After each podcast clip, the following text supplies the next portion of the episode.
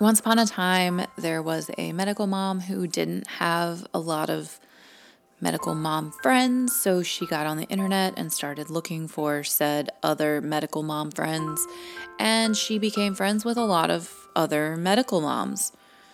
Uh, that person is me, and one of the medical moms that I became friends with is our guest today.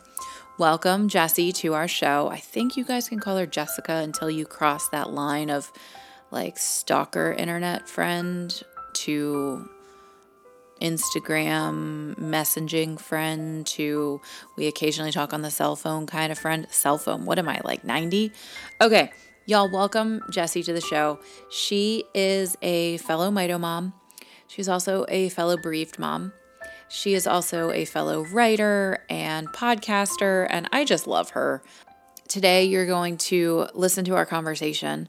And to be quite frank, this conversation was supposed to happen a very long time ago. And it finally, finally happened. It wasn't what we had planned on this conversation being. Gosh, this is like the story of our lives, right? It wasn't what we planned our lives to look like, but here we are. This isn't what we planned our conversation to be. But alas, here we are. Welcome, Jessie.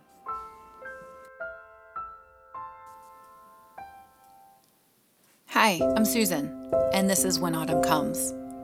Look, sometimes life just looks a little different than we thought it would. This is a podcast for mamas and the people who love them, whose lives were flipped upside down as a doctor looked into her eyes and explained our child's prognosis. Or for the caregivers who get very little sleep as they face symptoms and behaviors that just aren't typical for other children. This is a place where we can take on this journey together because we know that this can be a sad, lonely, misunderstood path. But we also know that as the darker days and colder temperatures begin to appear, so do the golden leaves and beautiful sunsets of autumn. We know that life comes in seasons.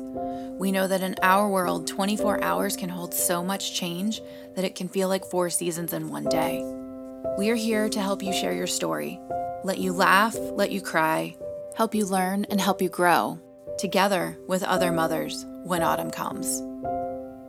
When Autumn Comes podcast is a program of the Apricity Hope Project, a nonprofit organization created to empower, encourage, and restore caregivers of medically complex and special needs children. You can learn more about our project at apricityhope.org. Well, welcome to When Autumn Comes. I'm very excited we're finally having this conversation. It has been literally one year and one week in the making. And yeah, do you want to introduce yourself? Sorry, we skipped over the. sure, yes. And I feel like with one year and one week in the making, it better be a great conversation. We've waited a long be. time. and I'm just I'm just really so grateful for for you for having me on and for the opportunity to share a bit about my story and my family and and my daughter. So yeah. Yeah, I know we're here to talk about primarily my daughter, but I I do have 3 kids and Dahlia was my middle child. So I have three children, all of whom are adopted from Guatemala. My husband and I adopted our kiddos um, one at a time. They were not biologically related, which I feel like might be less interesting as a part of my story, except for the fact that my daughter has a rare genetic disease. So I feel like it comes up that they mm-hmm. were biologically related. Anyway, when Dahlia was a little girl, she was diagnosed with MERRF syndrome. She developed normally for a few years. And mm-hmm. then she was di- diagnosed with MERRF syndrome, which is an ultra rare form of mitochondrial disease. And it's a degenerative disease. And we can get into kind of what that looked like and how it progressed. But Dahlia passed away at the age of 17 last March. 17. 17. 17, which blows my mind. Mm-hmm. I I mean, as a fellow Mito mom, like 17, there's part of me that's like, oh my God, how did you do this for 17 years? And then the other part of me is like, she made it 17 years. Totally get that, right? It's both. And the thing is, she didn't become very ill until she was 9 mm-hmm. At nine, she caught a cold that progressed to pneumonia and ended up intubated and ultimately trached and G tube and we were in the hospital for three months, she lost so much functionality that that was really when our lives were transformed. Mm-hmm. So it was really nine to 17, like eight years of our house was uh, an ICU and, you know, yeah. with the nursing and the, the just really, really topsy turvy life that we never could have imagined. But even within that, I feel like there were phases, even within those nine years, right? Because, you know, with a progressive disease, the very nature of a progressive disease is that things progress and change, right? Yeah. Seasons of this journey are i mean in the intro of our show it says you know one day can feel like four seasons in 24 hours and that's oh i just i'm sitting here i mean you know Lorelai passed at five and i've found myself going okay well benji is going to be four in june like mm. what if he lives 10 more years what if he doesn't like you know and it's it's really hard to not look ahead in the journey. So, what did you like? What kept you moving forward? And I mean, 17 years, that's a long time. It's such a long time. It's so, it, it, it really, when I even hear myself say it out loud, it's kind of unbelievable. Like, you know, like it's never going to be enough time. Oh my God. One more day. What we would do for one more day, right? It's not enough time. And to have 17 years where things were so tough. I mean, one thing to have 17 healthy years, but that's not what this picture was in any in any way. You know, season 1 I would say was bringing Dahlia home from Guatemala at 6 months and having what we thought was our you know, perfect little girl. And and by the way, she was perfect in every way except the one way she wasn't, which was this insidious disease. But, you know, she was she came home and two years later we got Theo, our third child, and we thought the hard part's over, right? We worked so hard to get a family. We spent so many years on that journey that once we had our three babies, we thought, ah, now, now it's going to be smooth sailing this is our beautiful, perfect family. Like, yeah. Our beautiful, perfect family. And it it doesn't look anything like what we ever imagined it would look like, but it's so much richer and more interesting and we're we're ready to go. And then, you know, there were the hints that something wasn't right. And like so many parents and so many mama bears, you know, we tell the doctor something's right. She's not developing it the same way her siblings did. And they say, calm down, it's mm-hmm. fine, give her time, she'll catch up. You know, and that went on for a really long time. In Dahlia's case, the first thing that was diagnosed was her hearing loss.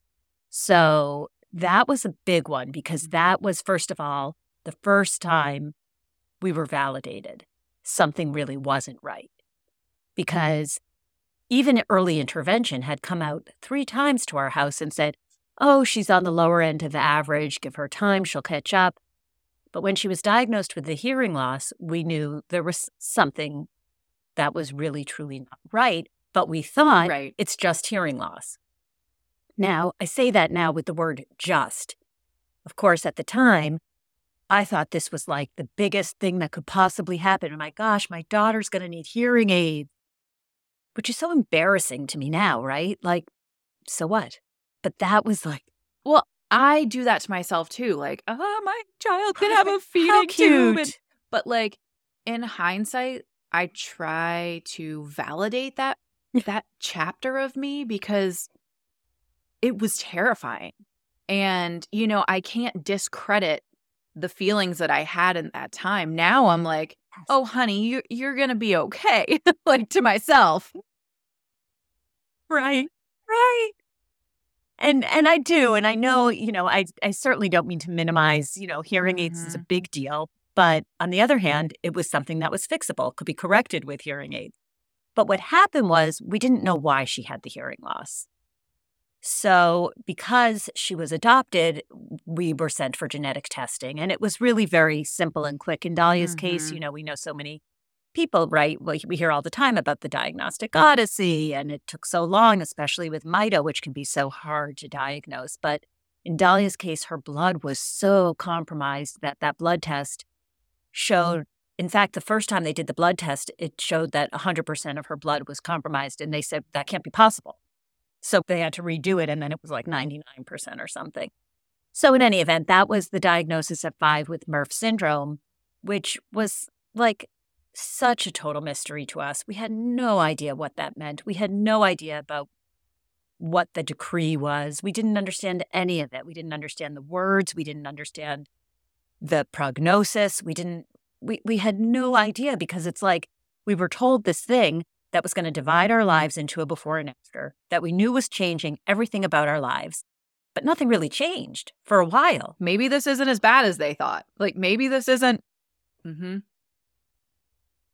Totally. I would I would just, you know, again, like everybody does and knows while you're doing it that you shouldn't. I would just like drown in Google, right?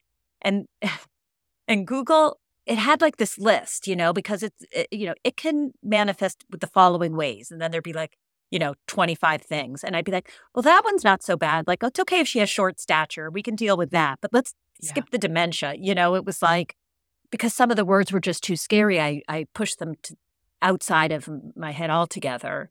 Because here she was, this adorable, feisty, mm-hmm. energetic, spirited, miraculous child.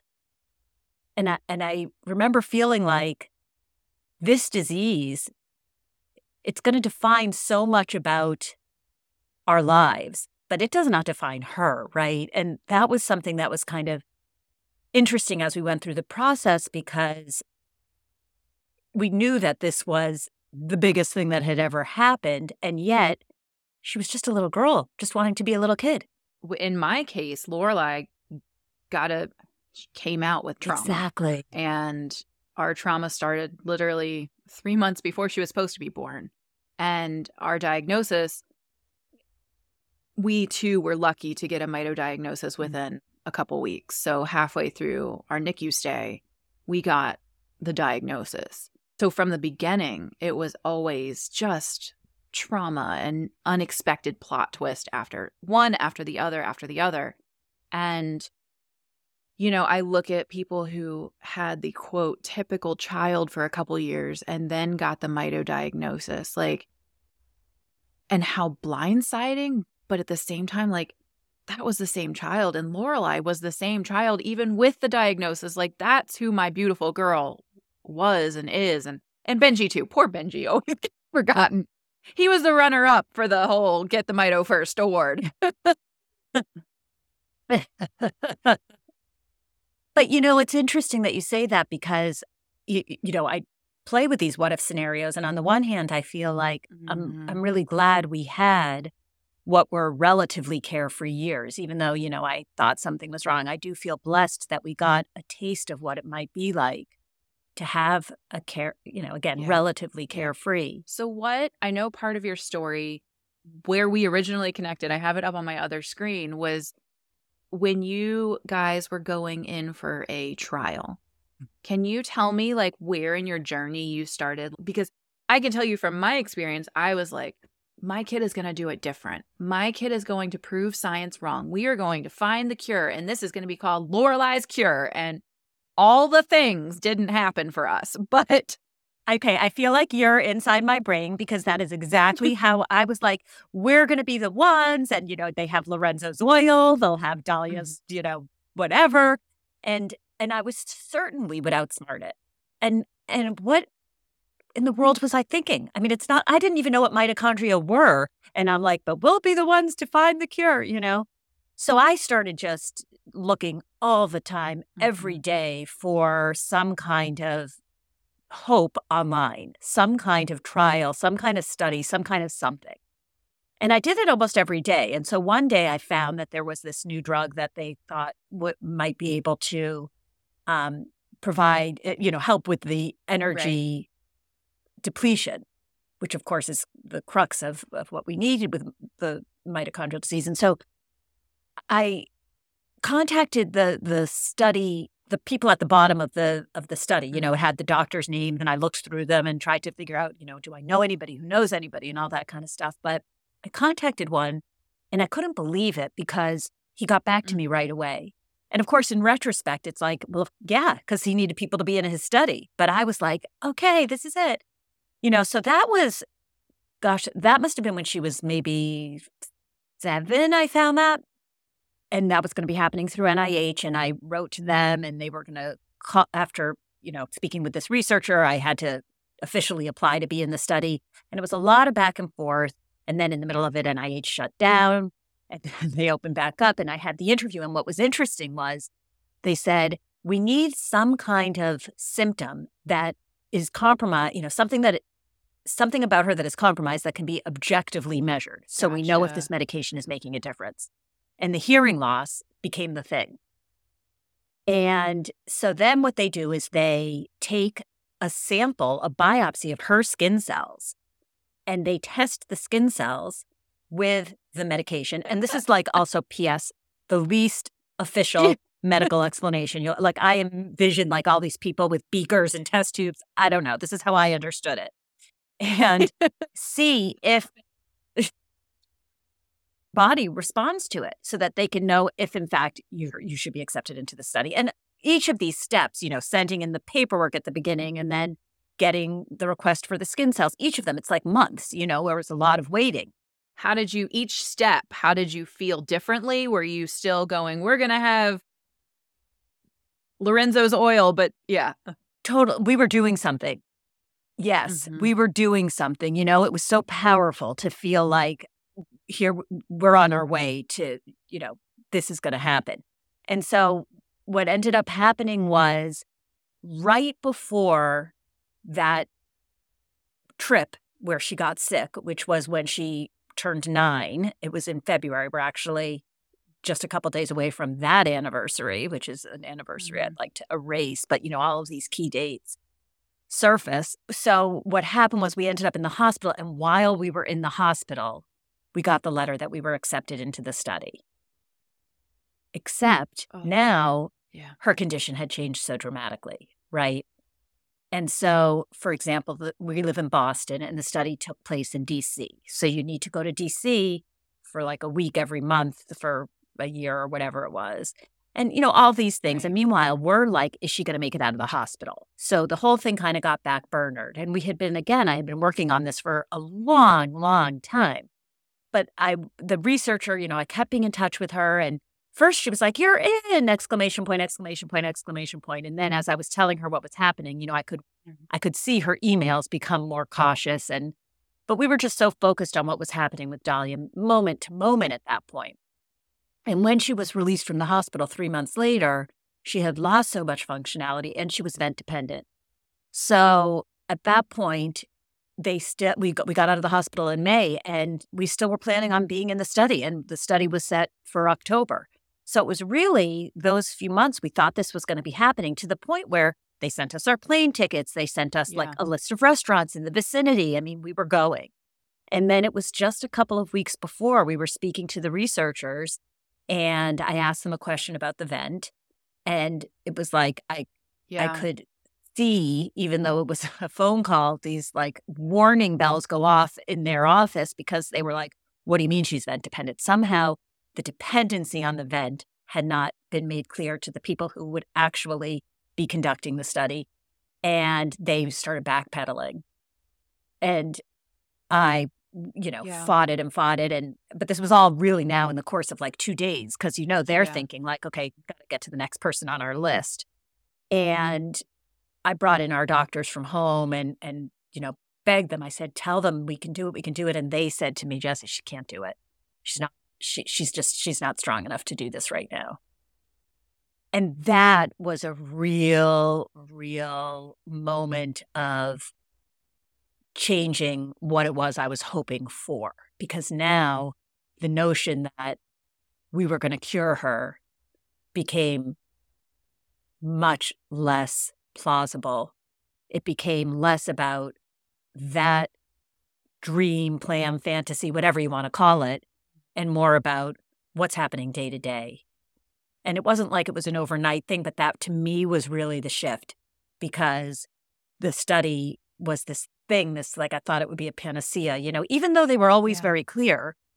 this is just one thing and we don't know if her body will react in real life like it did in the lab and all that kind of stuff. But this idea that that was taken away from us, now I really had to shift. How were you feeling? Were you angry? Were you like, it is what it is? Were you like upset? Like, I mean, how were you? I, I could see myself going dark for like a month, being like, I can't process this right now. Yeah. You know, I was devastated. And also, I had this little girl in front of me who needed all of me.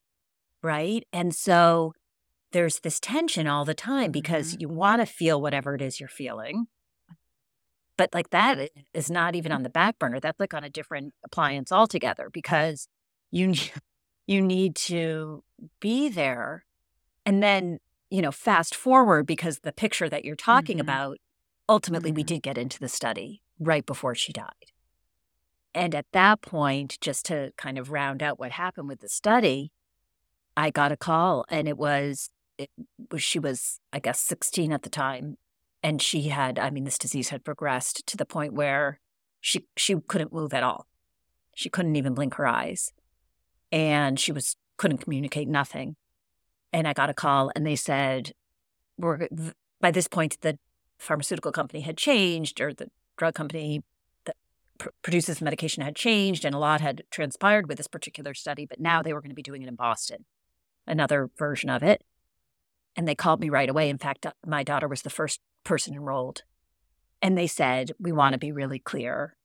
This is not going to change the, the trajectory for Dahlia.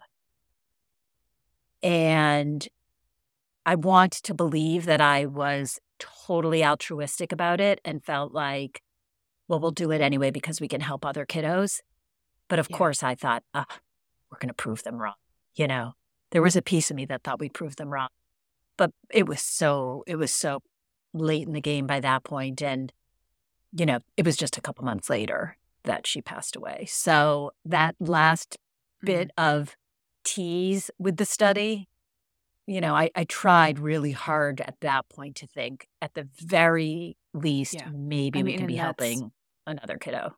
As somebody who has lost and has another kiddo that's still going through this, like I I'm thankful for you doing that with your daughter because every little fraction of research could help probably not cure Benji, but help treat in some way, you know, and and as a fellow bereaved mom, like I love when I hear that my kid made an impact on somebody and to think that she made that right before she passed one more impact on science of mitochondrial disease. Like this this clinical trial came very full circle and she still was she was the first one to like get on the list and make a difference in some way.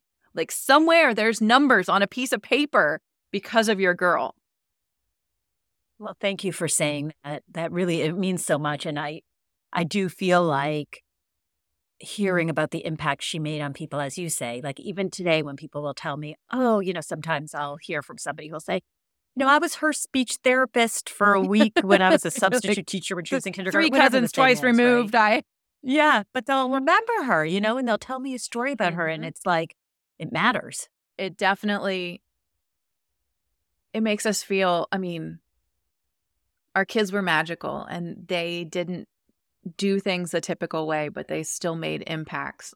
Okay so we're gonna we're gonna pivot here a little bit. We may even take a pause and drag the conversation into another episode but i wanted to ask you for moms dads caregivers who are listening what should we look for as far as like you just googled I'm going to find a trial. I'm going to, this is going to bring our family hope. We are going to do this. Like, what pushed you to do that?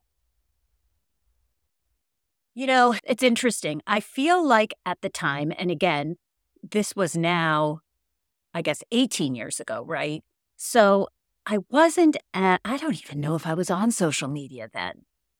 That seems kind of crazy, but I don't think that maybe I was. And so I feel like now there's so mm-hmm. much we can learn yeah, yep. from people we find. I mean, that's how you and I met.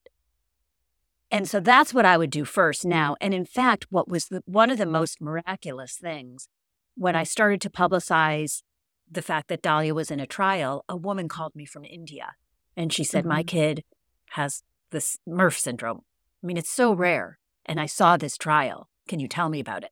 And I got her in touch with the people who are conducting the study.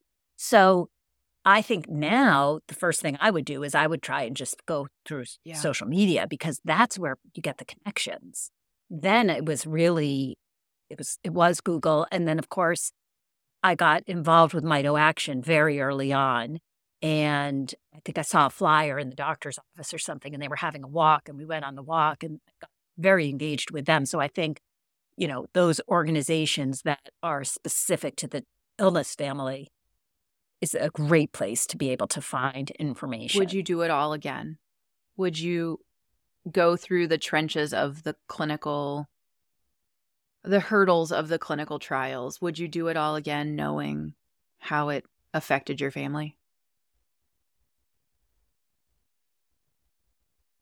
That's such a good question. I thought you were going to say would you do it all again? Meaning, would you adopt your daughter if you knew that this was what? Absolutely, you'd do that again. Like, we would never return our children or not do that. Of course. Right. Never.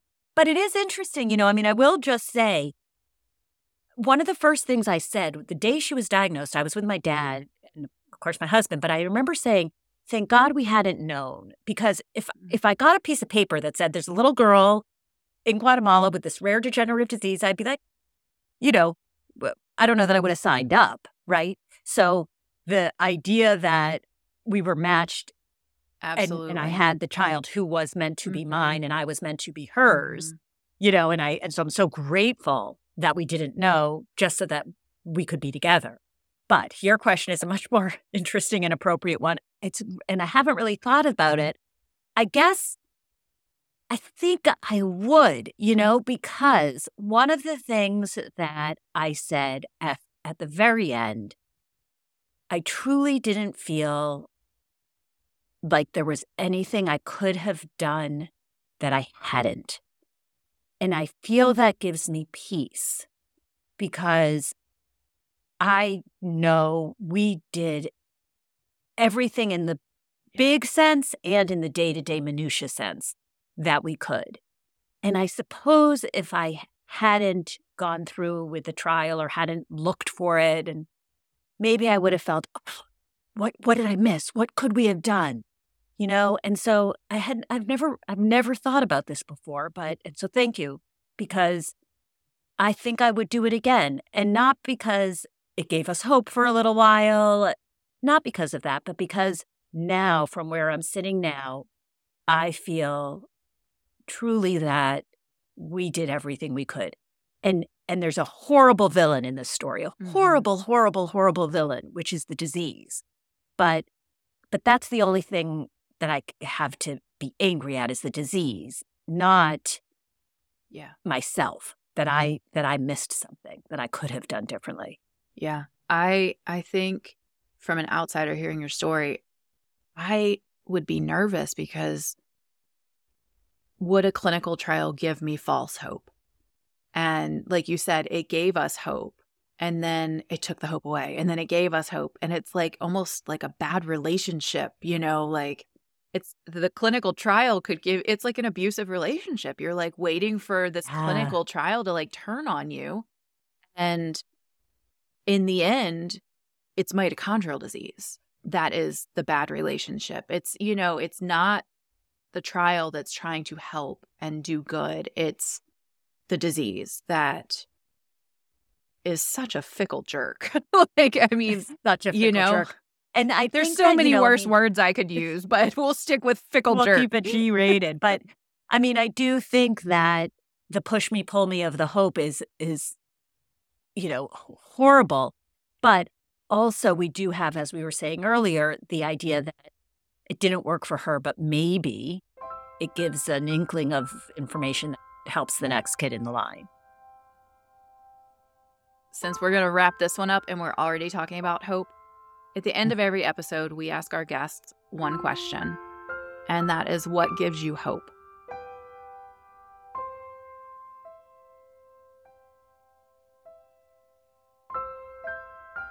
I knew this question was coming, and I've given it a mm-hmm. lot of thought because I think today, when I look at it, the question is not only what gives me hope, but what am I hoping for?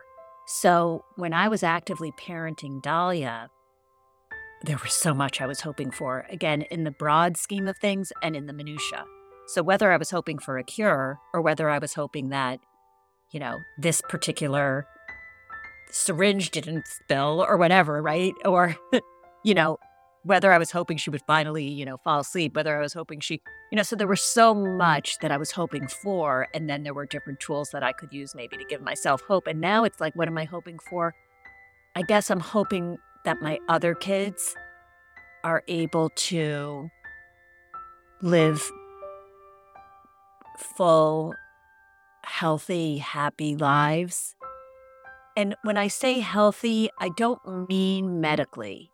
What I mean is what they witnessed and what they lived through as the sibling to Dahlia is a lot. And so I I hope that they're able to reconcile and and be okay. And and I think they're more than okay. I think they are who they are because of her. And I think they are fabulous, pathic people. I think they're heroes. So I guess that's not really your question. And maybe we need to re record this because you didn't ask me what I hope for. You asked me what gives me hope.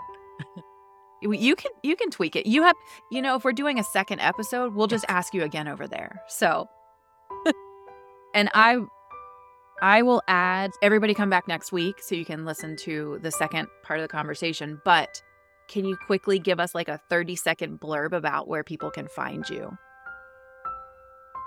Absolutely, absolutely. So there are two places. First of all, you can go to my website, which has a lot of my writing. I've written quite a bit about Dahlia, about grief, and then I have a memoir coming out. And so please go to jessicafeinstories.com and F like Frank, E I N, jessicafeinstories.com. And then I'd love it if you'd listen to my podcast, which is called I Don't Know How You Do It. And this is kind of, you know, all of us in this world spend a lot of time on the receiving end. And for me, it was always yeah. a statement that made me really, really uncomfortable. But I think, you know, it is interesting that we live lives that other people find unimaginable. And then I think there are people whose lives, for whatever reason, seem unimaginable to me. And so that's really what I'm exploring. It's a whole wide range of stories of people who are on the receiving end of, I don't know how you do it. Awesome. Well, we will send everybody there. Thank you, and we'll see you on the next episode. Okay, thank you. Okay, so there's just too much to say in one episode. So we're going to hit pause and we're going to come back next week, and Jessica and I are going to finish this conversation. In the meantime, if you want to get to know her a little bit better, hop on over to her podcast called I Don't Know How You Do It. Until next time, y'all, stay hopeful.